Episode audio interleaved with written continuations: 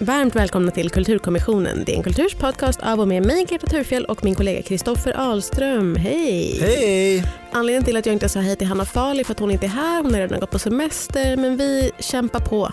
Kristoffer, Det gör vi sannerligen, ett hästarbete. vad ska vi eh, kämpa på med? Jo, den femte säsongen av Black Mirror, eh, Charlie Brookers brittiska dystopiska antologiserie som finns på Netflix. Vad vill du säga om Black Mirror? Eh, Jag skulle vilja säga någonting om hur mycket bättre alla avsnitt har blivit om jag skrev dem. För att jag liksom under tiden jag tittat så har jag skrivit och funderat så här, hmm, hur ska avsnittet sluta? Och så har alla avsnitt slutat sämre än vad de gjorde med mig som manusredaktör. Mm, din generations Charlie Brooker som du är. Ödmjukt nog. Ja. Eh, Jag ska prata om varför eh, Black Mirror inte borde få göras av en sån gammal sur sociala medier, Eh, sociala asociala medier, am I right-gubbe. Och eh, vi kommer att prata om de tre avsnitten i sin helhet så om ni inte vill få några såna sicka mindfucks som Black Mirror är så kända för spoilade så kan ni återkomma efter att ni har sett dem.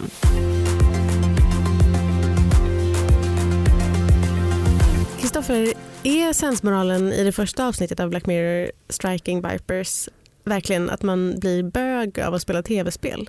Eh, inte nödvändigtvis av tv-spel, däremot så finns det andra saker som framkallar homosexualitet som jag har Jag kommer att tänka nu på en, en väldigt rolig artikel i vår, från vår favoritsajt stoppapressarna.se som är en helt skrupelfri skvallersajt. ska vi göra reklam för den? Ja. Ja, eh, och eh, där då Robinson-Robban eh, förekommer, Robinson-deltagaren.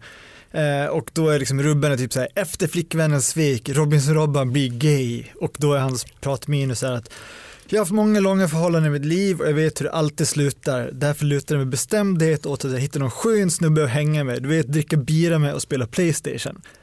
Och det leder oss in på vad avsnitt Striking Vipers handlar om. ja. Det vill säga det är killar som blir det är gay två för att det är lätt. barndomsvänner eller Ja. liksom collegekompisar. Mm. Eh, och de börjar spela ett eh, VR-tv-spel Ja. eh, som är ett fightingspel.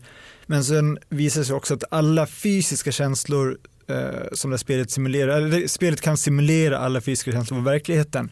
Och då, de börjar med att slåss och sen efter ett tag så inser de att men gud vi kan ju knulla. Eh, så då börjar de här två killarna att ha sex med varandra i spelet. Det är inte riktigt så det går till va? Alltså det är Nej, jag komprimerar absolut, absolut. Det här är vad det handlar om. Det är två eh, collegekompisar som har bott ihop och spelat eh, tv-spel tillsammans och sen så många år senare så möts de igen på en av de här killarnas eh, eh, födelsedagsfest och då ger den ena killen den andra killen ett ny, en ny version av det här spelet som är en, en VR-version av spelet som han sen eh, går hem och spelar och möter sin kompis i spelet. De eh, börjar slåss. Det är ett sånt klassiskt, man landar på en eh, snygg eh, liksom, eh, platå och så ska man slåss mot varandra. Och sen så upptäcker de liksom att det finns någon attraktion, det är liksom rätt eh, sexig stämning mellan dem och sen så kysser den ena den andra och sen så fortsätter de att göra det i spelet kan man säga. Ja, men anledningen till att jag tog upp det där Robinson Roma-citatet var ju för att det finns ofta en, så här, en, en spridd mening att åh, kvinnor är så, de ska alltid krångla till det, det är så komplicerat med snubbar, man kan vara sig själv, bara tänk om man bara kunde ha så här, bli ihop med sin bästis. Så det känns, det kanske Jag liksom kan är säga, det är- tänker ganska många tjejer också. ja, men så här, tjejer ska alltid älta och tänka sönder och allting. Man bara, som Robinson Robban säger, dra en bira och spela tv-spel. Men sp- tv-spelet här är väl snarare bara eh, farkosten sen på svenska, alltså the vehicle som, som möjliggör det här. Eh, så att de inte behöver inom citat bli homosexuella på riktigt men de kan liksom ha eh, både en platonisk och en sexuell eh, relation tack vare tv-spel. Både och väl, för det som är liksom, eh, twisten, eller vad man ska säga, är ju att, eller det är inte en twist i serien, men twisten i deras relation då är ju att de spelar som de de spelade som som unga, varav en är liksom en kvinnlig karaktär och en eh, är en eh, manlig. Så det är ju det som är så här, jag antar att den djupsinniga frågan som man ska ställa sig är så här, är de verkligen bögar? Och det är ju typ den frågan som de ställer sig också, för sen slutar avsnittet med att de Eh, eller, De testar. de eh, testar. Ja. de ses i verkligheten, kysser varandra. Och jag jag ska fråga vad du tyckte om det här. För Den ena killen, då, han som har skänkt tv-spelet som har varit mest drivande i att de ska fortsätta eh, ha sex i spelet, mötas i spelet och ha sex. Han säger klart och tydligt så här, "Ugh, nej det där var verkligen ingenting för mig. Och den andra då reagerar på ett sätt som jag har sett så här, folk tolka lite olika. För jag tycker att det är ganska tydligt att han bara låtsas att han inte känner någonting då. För trots att han har varit den som har varit minst intresserad tidigare. Eller vad man ska Mm. säga. Och kanske mer, snarare så här, mest rädd för vad han verkligen känner. Mm, mm, mm. Ja, nej men det var, det var så jag tolkar det också, att han liksom han bara, håller med för att nej, han kommer två Jag kände inte heller någonting. Nej. Och så är det liksom tydligt att han gör det tyckte Mm. jag. Men sen har jag sett folk som bara, nej det fanns ingen attraktion mellan dem. Nej. Man bara, nej, nej, nej. Nej men det är väl snarare den liksom eh, rädslan för att man ska vara gay som också tar sig, de, det slutar också med att de, det är liksom i någon slags ja, symmetri, att de börjar tv-spelet med att slåss och sen ligger de med varandra och här så börjar de hångla och sen börjar de slåss med varandra eh, i verkligheten när de upptäcker så här att ja, ja de är lite konf konflikter kring sina känslor. Jag tycker att en sak som, var liksom, eh, som jag drabbades av var att de, de har, det känns som att de har försökt väldigt mycket att göra någonting som är så här profound, som man ska verkligen få tänka på. Men sen så utnyttjar, som alltid tycker jag i Black Mirror, så utnyttjar de de möjligheter som de ger sig själva alldeles för dåligt. Det här var ju lite som en så eh, fattigmans eh, San Junipero, det extremt hyllade avsnittet från eh, någon av de tidigare säsongerna som är otroligt bra, där två tjejer möts i en sorts eh, VR-verklighet och blir ihop, blir Mm. kära och blir ihop och sen så visar det sig att i verkligheten så är de gamla sjuka bla bla hit och dit. Det är ett underbart avsnitt Mm. och det, och det tycker jag mycket bättre så här, förvaltar vad den världen kunde göra, vad det fanns möjligheter där. Här så finns en lång scen som jag för sig tycker är den mysigaste scenen när eh, de killarna liksom i sina tv-spelsformer eh, typ ligger och myser i någon värld och ligger och pratar. Och pratar om så här, hur är det att eh, så här, ha sex som tjej?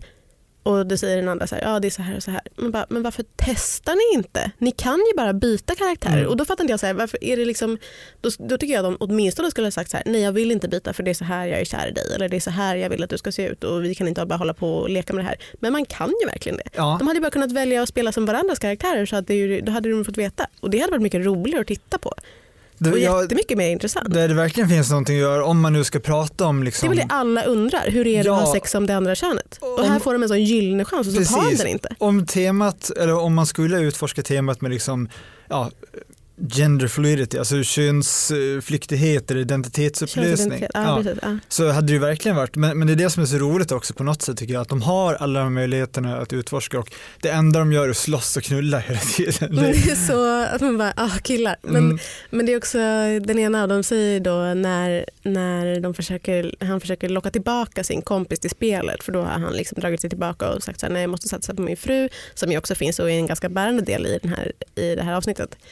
Och hon är jättebra och det är, men det, är liksom inte, det man vill se är ju hur de gör i spelet och då säger den ena av killarna så här, I even fucked a polar bear. Man bara, Mm. visa polar bear. det är så sjukt att de bara låter det vara allt är bara någonting som någon säger. Men, bara, men nu har ni byggt upp den här världen. Ja precis, det är ju absolut världsbygget saknas. Sen är det ju det här fighting-spelet är baserat på en klassisk beat'em up som heter Tekken Mm. eh, där en av karaktärerna är en panda om jag inte minns fel. Mm, mm. Eh, och eh, jag lyssnade på en intervju med Charlie Brooker där han pratade om hur de kom på idén till avsnittet. Så var det att, ja, när han var yngre så han och hans polare brukade sitta uppe hela natten och spela just tecken. Och ja, som snubbar gör när spelar, man skriker, man lever sig in i väldigt mycket och då tänkte han så här, oj mina grannar måste tro att vi liksom har en, det är ju någon sexklubb. ja. Ja. Eh, och så bara, tänk om man i framtiden kan, ja, som verkar vara rastet man lägger på alla tankar man har så blir det ett Black Mirror-avsnitt. Ah, så dumt. Det är så dumt. Jag drabbades för första gången också av så här, när jag, när jag satt och skrev um, om Black Mirror nu så tänkte jag så här, gud vad töntigt att den heter Black Mirror. Dra åt helvete. Det är, Det som är en att alla mörk spegling av vår alla samtid. illusioner har fallit. Så här, det Mm. finns, jag tycker ändå det finns Black Mirror-avsnitt som är jättebra från tidigare säsonger som jag har sett om flera gånger. Så här. Men den här säsongen, oj, oj, oj. Men vi ska återkomma till de andra avsnitten Kan- kan vi bara i sin helhet. Men, Prata kort om slutet i det här, hur det liksom löser sig för alla karaktärerna och Ja. hur du tänkte kring det. Eh, för vad, vad vi inte har pratat om är ju att, eh, eller bara toucha lite vid att den här huvudpersonen då som lever med sin fru är ju att deras samliv blir lidande av, det är liksom någon så här fapping-referens kan man väl säga, liksom att porrmissbruk gör att man blir mindre... no fap menar du? Ja, ja, ja. ja, precis, men det är också för att han fappar. Ja, som, ja. Helt enkelt, han lever ut sin sexualitet i spelet och inte med sin fru. Och, eh, och sen så ska de Hon är så gullig, hon är så himla bra på att prata om sina känslor. Hon bara, vad är problemet? Alltså, Mm. Det är så sorgligt att hon sitter där och är så jätte, hon har verkligen så eh, läs några frågespalter. Ja, ja, men det är ju superklyschigt också hur han bara stänger henne ute hela tiden och Ja. vägrar prata om någonting. Eh, ja, men sen så efter mycket om och men så avslöjar han då att han och hans bästa vän har haft en sexuell VR-relation och hur ska de då kompromissa fram en lösning på det här där alla parter blir nöjda så att hon inte känner sig åsidosatt. Och då slutar det med att de avsätter en dag i månaden där han får liksom VR-knulla sin kompis och hon så här, ja, får gå ut och bedriva hor kan man väl säga. Nej men får, bedriva hor! Ja, men hon, säger, hon klär upp sig i sexig urringning, lägger något Ja, men hon läppglans. prostituerar sig inte, hon, Nej, går, bara, okej, hon- hon går bara ut på marknaden. Ja, ja, det var ju det jag menade. Hon går ut på marknaden och söker, ja. Hanna är borta en gång. Mm. Allt fall. Eh, Vad, tyckte du att det var en, en bra kompromiss? Skulle du som relationsrådgivare ge, bara, ni kan göra så här, ni kan göra så här. det var ju en extremt tråkig eh, twist eftersom twisten var eh, har ni tänkt på öppna förhållanden? Vilket är eh, te, liksom, eh, eh, svaret som alla relationsrådgivare någonsin ger men som man kanske hoppades att Black Mirror skulle kunna komma på något Vänta smartare. nu, vänta nu, får, jag backa? Ger alla relationsrådgivare rådet testa öppna förhållanden? Är det inte så här, ni ska jobba på er relation och fördjupa den? Utan det är så här, Jo men nej, det beror, ja, det beror på man läser, eh, vilka man läser. ah, okay. Men, mm. eh, nej men absolut, jag, jag, tycker att det var, jag tycker det var ett tråkigt slut. Jag tycker inte nödvändigtvis att det var orättvist. För att hon, det var ju det hon önskade sig. Hon ville ju inte själv skaffa ett spel. Nej, Eh, och hade hon velat det så hade de väl fått lösa det. Men hon önskade sig ju få gå till samma bar som hon gick en gång när en kille försökte ragga på henne och träffa en annan kille. Eller så så att, jag menar, det, det, var inte, det var inte orättvist och det var väl inget särskilt. Det var bara, det var bara tråkigt. Ja, ja det här, jag först tänkte så här, okej det kommer bli, för att tidigare avsnittet så har man liksom fått känslan av att hon ja, var lite intresserad av hans kompis när de först träffas på den där födelsedagsfesten, hon har lite bebisspya på axeln så liksom eh, Mm. hon bara, åh gud, och nej, han fick se mig så här och liksom det, det känns som att det finns en laddning där mellan. Aha. Så jag trodde antingen att det skulle vara så här, okej, Vi, får, vi får dela på ja, ja men precis, Okej. eller typ till och med en trekant eller någonting sånt där Ah. som gör det liksom gör Hon ska vara eh, isbjörnen. Turn off, är för min fru. Men, ja, antingen det eller att de skulle börja swinga inne i spelet. Att de skaffar sig varsitt konto och sen får de ligga med vem de vill. i Det liksom hade varit spelvärlden. mycket roligare. Ja, det finns många avsnitt i den här säsongen där jag har mycket bättre slut än vad det blir i själva fallet. Jag undrar Kristoffer hur du kan tvinga mig att prata om Andrew Scott i Black Mirror när det är ditt fel eftersom du har lånat mig ditt Amazon Prime-konto eh, så att jag ska kunna se eh, Fleabag och Andrew Scott Ska som vi hot priest jag är inte säker Fleabag. på att det är någon slags lagligt att man lånar ut sitt konto. Det är självklart lagligt att man lånar ut sitt konto. Okej, ja.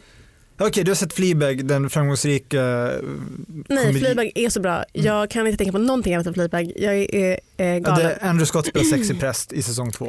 Hot Priest, ja, jag har precis kommit till säsong två och han är verkligen så himla, jag älskar honom. Jag älskar Andrew Scott sen tidigare också. Men eh, jag, eh, därför är jag besviken på Andrew Scott i Smithereens, det andra Black Mirror-avsnittet i säsongen. Ja, det, var, det var det som var frågan, jag förstår inte riktigt frågan om varför jag ska tvinga dig att prata om det. Jag tror att 90% av jordens kvinnor skulle inte vilja något hellre än att prata oavbrutet om Andrew Scott och hans sexiga överarmar. Ja men inte i Black Mirror. Ja, nej, nej, nej, ja, men då förstår jag. Okej, okej, du tycker att jag tvingar dig att titta på Andrew Scott. någonting där Du har han... fel Andrew Ja, Scott-karaktär. okej.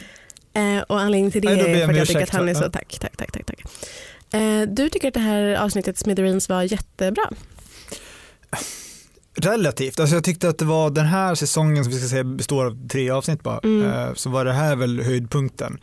Eh, Men dels för att jag gillar Andrew Scott, jag tycker att han övervägande gör en bra insats som den här, liksom, han, han spelar någon slags vad ska man säga, han är, inte psyko, eller han är väl psykopat men han har ju, det finns förklarliga skäl till varför han Han är väl inte psykopat? Jo, men han kidnappar ju en kille som jobbar på ett sociala medieföretag under pistolhot eh, och kräver att få prata med liksom chefen till det här gigantiska... Ja, men han är ju lite, han är lite Ja, ja absolut. Ja, ja, kvinnor som ska förmildra psykopatiska beteenden. Ja. Fin, finns inga dåliga män, det finns bara projekt. Mm, Ja. Eh, och eh, jag tycker att han gör det bra. Det, finns en, en, det kan också bara vara så enkelt som att ända sedan Netflix blir inblandad i Black Mirror så blir det en internationell produktion. Det blir mycket så här glammiga amerikanska miljöer, det här liksom lite smutsiga brittiska realismen försvann. Här är det tillbaka, det är så här, ja, fula poliser Mm. och, och folk som säger mam och, och så. Det, det kändes som att det fanns, man kom lite närmare någonting som har känts väldigt avlägset och polerat på sistone. Det var det enda avsnittet som var ett brittiskt avsnitt, Mm. absolut. Men eh, nej, jag tycker att det var... Eh, därför att jag är så allergisk mot de Black Mirror-avsnitten som är så här... Har ni tänkt på att sociala medier också är någonting dåligt? Som till exempel eh, det hemska som jag alltid tar upp när jag pratar om hur dåligt jag tycker att Black Mirror ibland är. Nosedive som jag tyckte var helt fruktansvärt. Just det, det var förr, förra säsongens Ja, premiäravsnitt extremt med glättigt Bryce Dallas Howard. Och, Ja. ja, det är fruktansvärt. Men, eh, och det tycker jag att man såg ganska mycket här också. Att det är som att Charlie Brooker, han har liksom inte tänkt på något mer än att så här, fan vad folk sitter med sina mobiler nu för tiden. Och jag tycker man ska kunna ställa lite högre krav på honom som liksom samtidens eh, uttolkare som han alltid målas ut som och som folk också verkar tycka att han är. Jag tycker det är helt sinnessjukt. Ja, men jag tyckte att här var i alla fall närmare verkligheten än i Nosedive. Nosedive var mer så här, eh, åh, så här illa kan det gå men vi gör också lite satir av det om Ja, liksom, det- ja, popularitetsjakten får fortsätta. Ja fast grejen är att å ena sidan så kan man ju då säga att så här, men det är ju redan så för att exakt det där poängsystemet, inte exakt det där poängsystemet mejlare men ett liknande finns ju liksom redan i Kina. Alltså det är ju massa Mm. sådana saker som redan existerar så det är också som att man bara, "Åh, så tråkigt att göra satir på någonting som redan finns. Men, men det som jag tycker är det största problemet är att det, liksom, det blir inget mer. Man sitter hela tiden under hela avsnittet Smithereens och väntar på att det ska hända någonting mer och så gör inte det. Nej, det har du rätt i faktiskt. Det blir aldrig Det- någon twist. Twisten man, man tänker så här, ah, nu kanske det är någonting med den här eh, vdn. Det, eh, det som händer i avsnittet är ju då att eh, en man som har lite så odefinierade problem jobbar som apptaxichaufför och eh, kidnappar en anställd på ett eh, sociala medieföretag som är misstänkt likt Twitter därför att han ska eh, ställa vdn till svars kan man säga. Mm. Och så tänker man att ja, men när den här vdn kommer in i bilden då kanske det är någonting och det, och det blir ingenting och sen så den här historien om varför han har blivit, eh, eh fått lite problem, blivit psykopat. Eh, också liksom, det är inte heller något särskilt. Nej, men det är väl att han, eh, han skyller ju mer eller mindre direkt på företaget för att ja, det som skedde var en dödsolycka där han inte var uppmärksam för att han satt med ögonen ner i mobilen och han bara varför måste ni tillverka de här apparna som är så beroendeframkallande så därför vill han liksom, fast det är heller inte att han vill ställa vdn till försvars, han vill bara liksom få honom att tänka till, så här, berätta sin story så får du liksom själv reflektera om du tycker att du är en god man. Och det intressanta, eller det som jag tyckte var så otroligt platt och banalt, två saker egentligen. Mm. Eh, dels tyckte jag eh, väldigt mycket synd om Andrew Scott när han ska dra den här monologen när han kidnappar killen. Han ska liksom Ah, prata om det att alla bara Ingen tittar upp, himlen skulle kunna vara lila och ingen ser det för alla sitter med ögonen på mobilen. Och då tänkte jag så här, okej, undrar om det var jobbigt att spela in den här scenen för det är en sån otrolig banal replik. Ja, vet. Samtidigt som det kanske är en sån sak som en person som är i den situationen eller som är en sån person skulle säga. Men fan vad jobbigt att leverera som skådis och försöka få det att leva och inte känna som Nej, tycker, tråkig kille på fikarasten som Exakt. på en djupsinnig sanning. Exakt, jag tycker liksom att han gör, han gör ganska bra ifrån sig med tanke på det han har fått. Men fy fan vilken tråkig roll att spela som Ah. bara så här, en gubbe som stör sig på sociala medier. För han är ju liksom, det är också det att Andrew Scott han är inte gammal, han ska inte spela en gammal person. Det visar sig att det är... Nej, det då som har har, det kanske varit lite mer. det som har Mm. hänt är att hans fästmö eh, gått, gått, har gått bort i den här bilolyckan som han då orsakade genom att kolla på Twitter. Men men det är liksom som att man bara... Det är så, liksom, åh, det är så, det är så dumt alltihop. Det är så dumt. Och jag blir så trött på så här att eh, liksom den här, så här allergin mot sociala medier och så här what if sociala medier är asociala medier? Det är, liksom, det, är det värsta jag vet. Bra take. Eh, nej, men jag tänkte också Tack på hur, hur de eh, skildrar den här vdn eh, så är det ju extremt klyschigt. Han har manbun, han har liksom så här hippie-ideal, han har tagit in på ett silent retreat i en vecka, där han sitter och Mm. mediterar i en öken och det är bara, Som ju är en direkt koppling till Twitters vd Jack Dorsey Ja, som det- ju gör det. det är också därför Regelbundet. det känns så, ja det, det finns ingenting nytt som du säger, det kommer ingen vändning eller någonting, allt bara rullar på. Och också det här i, eh, när han då blir konfronterad med den här sanningen om hur huvudpersonens eh, fru mister livet och han själv börjar en rant om hur liksom, ja, det börjar bara som en, idealistisk Mm, dröm jag hade och mm. nu bara det sprungit mig ur händerna och det har liksom muterat till någonting groteskt som jag inte kan stå för längre.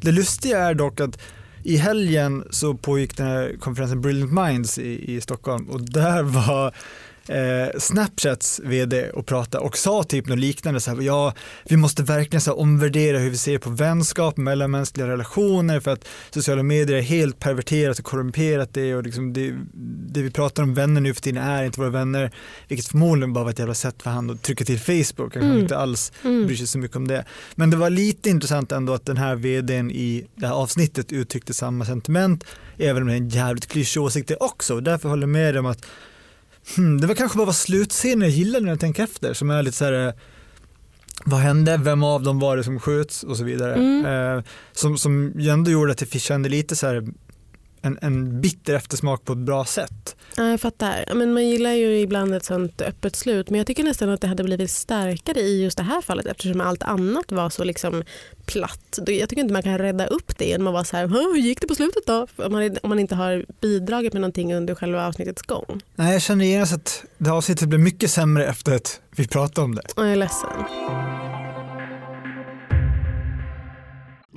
Aj, aj, aj, det kluckar i rören.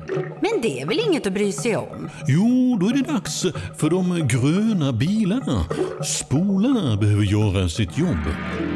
Spolarna är lösningen.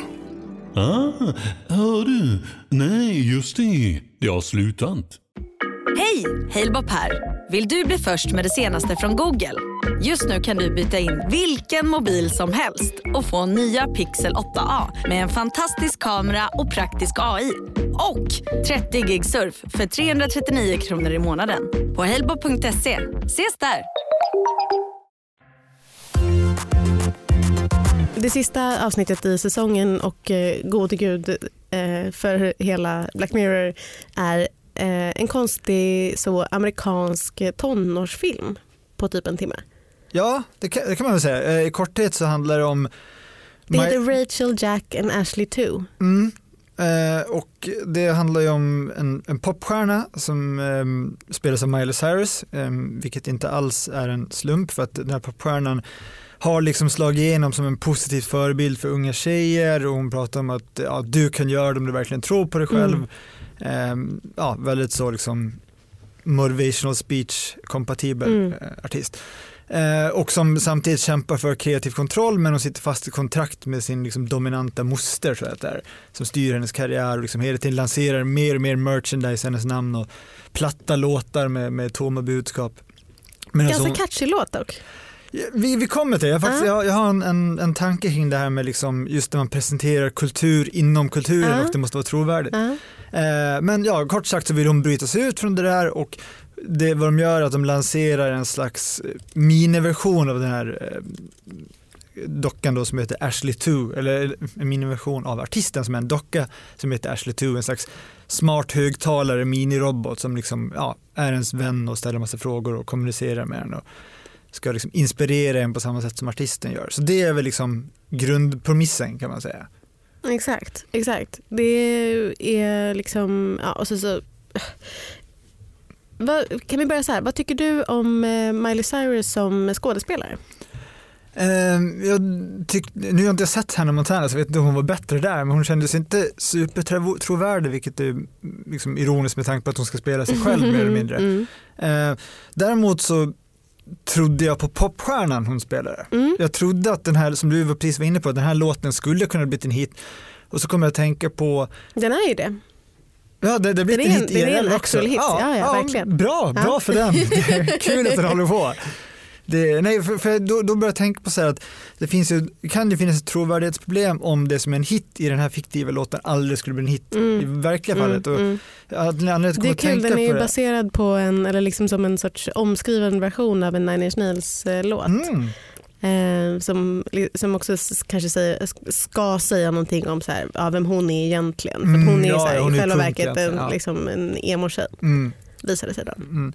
Eh, ja, nej, för att jag bara ska slida tillbaka lite i historien mm. Eh, snabbt här. Har du sett eh, Döda på ett sällskap? Ja, självklart. Ja. Då finns det en underbar scen där Ethan Hawke spelar en så här blyg instängd kille som typ inte tycker att han duger och Robin Williams, hans lärare, ska locka fram och då ska han så här, eh, de ska... Om du nu ska berätta för mig om Captain My Captain nej, nej, nej, nej, nej, nej, men jag ska prata om liksom ett kulturverk inom verket och att det måste vara bra för att man ska Ja, tro på det. ja. Och då är den här scenen då de ska skriva varsin dikt och Ethan Hawke har inte gjort det så Robin Williams tvingar upp honom och ska han liksom så här eh, freestyla fram någonting ur det undermedvetna Mm. och det är så här, eh, det blir en otroligt drabbande och bra scen för att man säger ja fan det här skulle kunna bli en bra, det här, det här skulle vara en bra här dikt. Ja, precis. Eh, Och sånt där tycker jag alltid är intressant när man eh, nu kan jag inte komma på bra några exempel där det inte funkar, men man ser ju ofta typ så här, ja, skådisar ska spela rockartister på scen och bara okej Mm. det här köper jag inte för fem öre. Filmen Festival kommer jag tänka på nu. Mm, ganska mycket liksom romaner och sånt där när någon har skrivit någonting som ska vara bra Ja. som inte är det och sånt där också.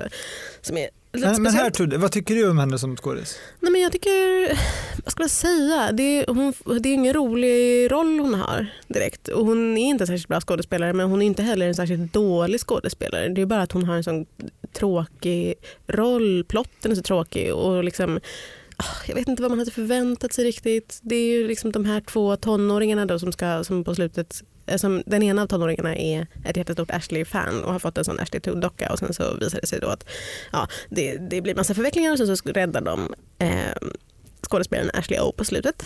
Och eh, sådär. Det det bara, men, men på sätt och vis kanske det också är typ så en Hannah Montana-blink. Eller jag vet inte. Ja, det är liksom det som att var- det är lite så här, nu ska Hannah Montana-fansen få sitt. Men Hannah Montana-fansen är ju vuxna. Ja, De vill inte se en men de tonårsfilm. är samtidigt nostalgiker jag. men, nej, men jag tänkte på också det här Och att- Miley att det blir Cyrus, liksom en- eller Miley Cyrus har väl inte heller så mycket liksom barnfans längre. Nej. Nej men jag tror snarare att det var liksom en, en, en lek med tonaliteter, att nu ska vi så här, börja som ett Black Mirror-avsnitt men mot slutet så bara emulerar vi typ en, en Disneyfiering Mm. eller Hannah Montana-filter på Mm. det liksom. Eh, sen lyssnade jag på, på den här poddintervjun med Charlie Brooker, han pratade om avsnittet och då sa de snarare att det var så här att ja men det finns ju alltid en risk med Black Mirror-avsnitt att det alltid ska vara det nihilistiska mörka slutet som får en att bara kravla sig ner på golvet Mm. och, och böla utan här vill de ha liksom någonting som var oväntat positivt. Problemet är bara att det tappar ju all trovärdighet och all laddning när det liksom bara blir ja, som någonting ur en Herbie-film eller vad som. Mm, Jättekonstigt. Men jag vet att du eh, för att motverka det här har skrivit ett alternativt slut. Kan du inte berätta om det här alternativa Ja, slutet? Mm, Det var ju, det var väl så, då gick jag väl i, i Charlie Brookers fälla lite grann för att ungefär 20 minuter in i det här avsnittet sa jag till min fästmö så här, nu vet jag hur det här kommer sluta. Jag skriver ner det och sen kollar vi efter avsnittet om hur rätt jag hade. Vad då spännande. Ska du läsa upp det nu? Nej, det, tyvärr ska jag inte läsa, men jag ska läsa minnet, men Aha. jag vet ju ungefär vad jag skrev. Ja. Eh, vad jag tror kommer hända så är att hon, Ashley, känner sig så instängd i sin karriär, hon är låst av kontraktets moster, så hon tar livet av sig för att ah, nu kommer hon inte kunna göra någonting av min karriär. Nej. Men då har ju hennes moster uppfunnit den här eh, smarta högtalaren Alexa Google Home-roboten som har, Ashley ja precis, som liksom har hjärntvättat den här unga tonårstjejen så att hon blir den perfekta eh, Ashley Jag trodde också att hon skulle bli. Arvtagerskan, ja. Och att de genom någon slags deepfake-teknik sen så bara skulle kunna låta det här rulla på i evigheter och ersätta dem med nya tjejer varje Mm, gång. Liksom, så mm, att den här mm. karriären bara skulle ja, rulla för alltid. Dolly style. style. Precis, tyvärr så blir det inte så. Nej, men och det tror man ju att det skulle kunna bli så och sen så tänker man att okej men det kommer vara, ja, alltså, jag vet inte. Jag, en annan sak med den här dockan eh, som ju är, det, det är märkligt med den för att då, först är ju dockan då så pratar som Siri eller någonting och är liksom så väldigt eh, så peppig och vill du lyssna på mina låtar och du är jätteduktig när du dansar som jag och så. Och sen så eh, har, av, av någon outgrundlig anledning så är det sen ett hopp i framtiden med ett halvår och sen så eh, han, eh, Men det är för att det ska vara hennes 25-årsdag Ja, jag vet, jag vet, jag vet, jag vet, Ja, jag vet. Ashley O eh, hamnar i koma därför att hennes eh, faste förgiftar henne. Sen så går det ett halvår och sen så eh, ser Ashley 2-dockan på tv att Ashley O ligger i koma. Och då blir dockan galen och sen så eh, försöker eh, syskonen att laga Alltså dockan. sinnesförvirrad, som man säger. galen, på, inte, inte förbannad utan galen, liksom, får Ah, ja, ett den, sammanbrott. den, den får, ja. Dockan får ett sammanbrott. Mm. Och sen så ska de Jag laga... hör nu när du berättar, fan vad dumt det Ja, avslutar. det är så dumt. Det är så dumt. Och sen då, men då händer det dummaste av allt. Att de eh, liksom lyckas eh, frikoppla den här dockan på något sätt. Så att de tar bort liksom någon sorts spärr på den. Så att hela Ashley O's personlighet, Personlighet. släpps lös Ja. i dockan och den är alltså som en sån jävla eh, ventriculist eh, docka. Du Ja, vet, en sån buktalardocka. Ja. jävligt obehaglig, liksom gubbig. Ja, och jag drar så här jobbiga skämt och bara åh, nu måste du den sladden i röven på mig och så här. Ja. Och vet du vad jag tänkte när jag såg det? Jag tänkte att det här måste vara en metafor för så här att gränslösa personer, de behöver fan spärrar ändå. Alltså det, det finns inget skönt med gränslösa personer, utan de, de ska gå på psykofarmaka. Men varför blir dockan som en, alltså den är som liksom någon i, jag vet inte. Men det är hennes verkliga personlighet när det inte finns liksom... men det är någonting med och- rösten Ja. och hon har ju inte pratat så tidigt, alltså Ashley O har ju inte pratat så tidigare heller. Hon har ju varit så djupt deprimerad i och för sig. Men den här dockan den är så Nej, det övertaggad. svär, den lever som att fan. skulle bara, kan jag få en bärs? Ja. Alltså, den är så jävla konstig. Fan, där, där har vi slutet jag skulle se.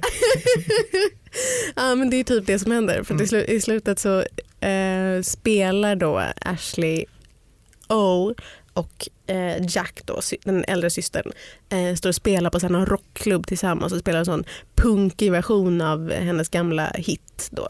Mm. Och eh, så sitter Ashley Tudockan, jag kan knappt säga det här, så sitter Ashley Tudockan på bardisken och kollar och har ett eh, eh, anarkist A-klistermärke på sig. och det är liksom det som är så här, Det enda jag saknar var att dockan headbangade till musiken också. det gjorde ju typ det. Ja. Åh, det är så hemskt. Det är så hemskt. Men du, nu har vi då eh, trashat så gott som samtliga avsnitt Mm. den här säsongen. Mm. Ehm, är det dags att stänga ner Black Mirror? Jag kan känna så här, ja på ett sätt, men samtidigt, det finns ju fortfarande så mycket att utforska i liksom vårt förhållande till tekniken och digitaliseringen. Det finns fortfarande mycket att säga om det, så det borde göra att en sån här serie har ett existensberättigande. Jag vet, jag vet Kristoffer, men jag tänker att det kanske inte är Charlie Brooker och eh, vad heter hon, Annabelle Jones Mm. ja, som också gör eh, Black Mirror som ska göra det. För jag tror att de har blivit för gamla. Och jag tror att de har gjort så mycket med Black Mirror-grejen som de kunde göra. Alltså jag tror Ah. inte att de kommer ha några nya hot eh, coola takes. Nej. Jag tänkte jättemycket på det. Jag, eh, vissa av sakerna som jag har tagit upp i den här podden om eh, eh, avsnittet Smithereens har jag också skrivit en krönika om som man kan läsa på dn.se kultur. Och i den så tog jag också upp en underbar eh, annan Netflix-serie som heter I think you should leave med komikern Tim Robinson som jag vet att jag har försökt få dig att se hundra gånger och få Hanna att se hundra gånger. Inte tyckt om. Nej, det är sjukt av dig. Men eh, och det finns en så rolig... eh, I den så finns det jättemycket så här roliga takes av en relativt ung person på så hur man pratar om sociala medier och hur man så förhåller sig till sin dator eller till sin mobil. Och jag bara, jag, när jag ser det så tänker jag så här, fy fan att Black Mirror fortfarande får hålla på. Mm. För nu är alla deras takes så gamla och Ja, de är så bli- gubbiga. Och de är så, liksom, och jag menar, det är inte första gången de gör en sån tv-spelsgrej. Det här är väl fan det fjärde Ja, avsnittet han är ju gammal tv-spel. tv-spelskritiker. Släpp det! Men, men eh, och jag hörde även att han för att kunna somna varje natt så lyssnar på en podd om gamla tv-spel, vintage tv-spel. Så det, Ja. det kan jag säga. Nej men Eh, problemet är Då är väl man för också, gammal för att problemet är väl också att varje avsnitt har blivit så formaterat att nu är det så här, nu utgår de från en ja, befintlig teknisk produkt och så skriver de ett avsnitt, åh hur skulle det vara om vi vrider det här ett varv. Men kommer du ihåg första, absolut första avsnittet av Black Mirror som handlar om att en hackergrupp utpressar brittiska premiärministern att knulla en gris på Nej livestreamen. men det är så bra. Nej, det är så bra. Vi har kommit en lång väg från det, det till anarkistapor eller robotar. Det har blivit dags för dig Kristoffer att eh, knyckla fram din eh, bästa mening som du har läst i veckan eller hört i veckan eller sett i veckan. Just det, eh, och den här veckan så har det pratats en del om kasinoverksamhet, nätkasinoverksamhet eh, i Sverige efter då att Ninja Casino fick sin spellicens indragen på grund av där det förekommer pengatvätt och massa andra oegentligheter. Eh, och då undrar man så här, hur ska branschen reagera? Är de andra kanske också nervösa? Ska de bli granskade? Vad, liksom, står allting och, och darrar nu? Och då visar det sig att eh, om man försöker googla Ninja Casino så har liksom ett konkurrerande online-casino köpt den sökträffen. Så man får då en sponsrad sökträff som lyder, jag ska läsa den först med vanlig röst. Ninja har ej svensk spellicens. Och nu ska jag läsa med den här SpongeBob med, med rösten där varannan bokstav är stor och varannan liten. Hur ska du kunna läsa den varannan? Ninja ej svensk spellicens. Så ska det låta då. Eh, och- det är liksom då, ja, då är det ett annat vidrigt online-casino som har köpt den här sökträffen och så har de också en, en payoff såklart. Att, och det här, om det någonsin delas ut guldägg i så kategorin årets douchigaste copy så, så skulle jag säga att det är den här. Vi kallar det inte kasino utan konto, vi kallar det kasino utan krångel. Fy fan Ja, alltså. det är så vidrigt. Fan. Så det var det mest upprörande jag har sett. Jag är ledsen att du behövde läsa det men också glad att du läste upp det med eh, Svampbob stor och liten bokstav rösten. Nu vet vi hur den låter i tal. Eh, jag har läst en text i Expressen Kultur som Elin Grälsson Almestad skrev som handlade om eh, eh, fotbolls-VM för damer och den så här, de, alla de feministiska poänger som plockas på att det råkar vara eh, damer som spelar fotboll. Det är svårt att se hur ojämlikheten förbättras av att Linnea Claesson åker på gratisresa till Nice eller av att en undermålig prestation bistås med uppmuntrande kommentarer. Eh, och då syftar hon tror jag, främst på den matchen mot eh, Thailand som spelades eh, för några dagar sedan när det här avsnittet spelades in. Som var verkligen en jättedålig match. Jag såg den och, och liksom, Sverige var inte bra. Nej. Och Thailand var ännu sämre. Thailand var ännu sämre. Mm. Men just under de omständigheterna så borde Sverige verkligen, verkligen ha varit ett mycket bättre lag och var inte det. Och ändå så, liksom, så, Så var det girl power så var stämpel. det liksom wow tjejer ni kan och, och det är så, hon hade många bra poänger i den texten som handlade om just så här, varför man måste göra det till någonting som är så peppigt och glatt eh, när här fotbolls-VM aldrig är någonting som är peppigt och glatt utan som bara är så här bröligt Ja men då är det så här öligt. Nationens styrka. Ja men precis, men Ja. också det. Men också det. Och så skrev hon då om så här hur man i själva verket skulle kunna eh, liksom rusta upp förtroendet för damlandslaget genom att bara vara så här, eh, ge dem samma saker som man ger herrlandslaget. Alltså så här, eh, jag menar, jag menar, det finns ju mycket i så här, ja, eh, toxic masculinity eh, i fotboll som inte är kanske så här. Men, men jag tänkte bara på en sån sak som att jag blev så jätteglad när jag kollade på den matchen i, eh, häromdagen. Och det var typ jättemycket killar i publiken, alltså jättemycket svenska killar i publiken som hade åkt dit. Mm. För annars är det alltid så på dammatcherna att det, då är det liksom jättemycket flator som står i publiken och jättemycket kvinnor som står i publiken. Och- Vilket är underbart såklart också för, för spelarna att se att det är liksom, men, men jag tänkte också på att det är liksom, då har ju ändå hänt någonting om killar kan åka och tänka sig och titta och unga killar och gamla killar kan åka och tänka sig och titta på ett damlag. Vi behöver helt enkelt en granen för damlaget. antar jag. Åh gud, vem är Vem är, lands, Vem är- landsmodern för, eh, Så- Nilla Fischer eller? jag kan inte så många Nej, du kollar spelare. inte på damfotboll. Nej, jag kollar inte på fotboll så mycket överhuvudtaget. Med det har det blivit dags att säga farväl för den här säsongen men Kulturkommissionen kommer tillbaka i höst.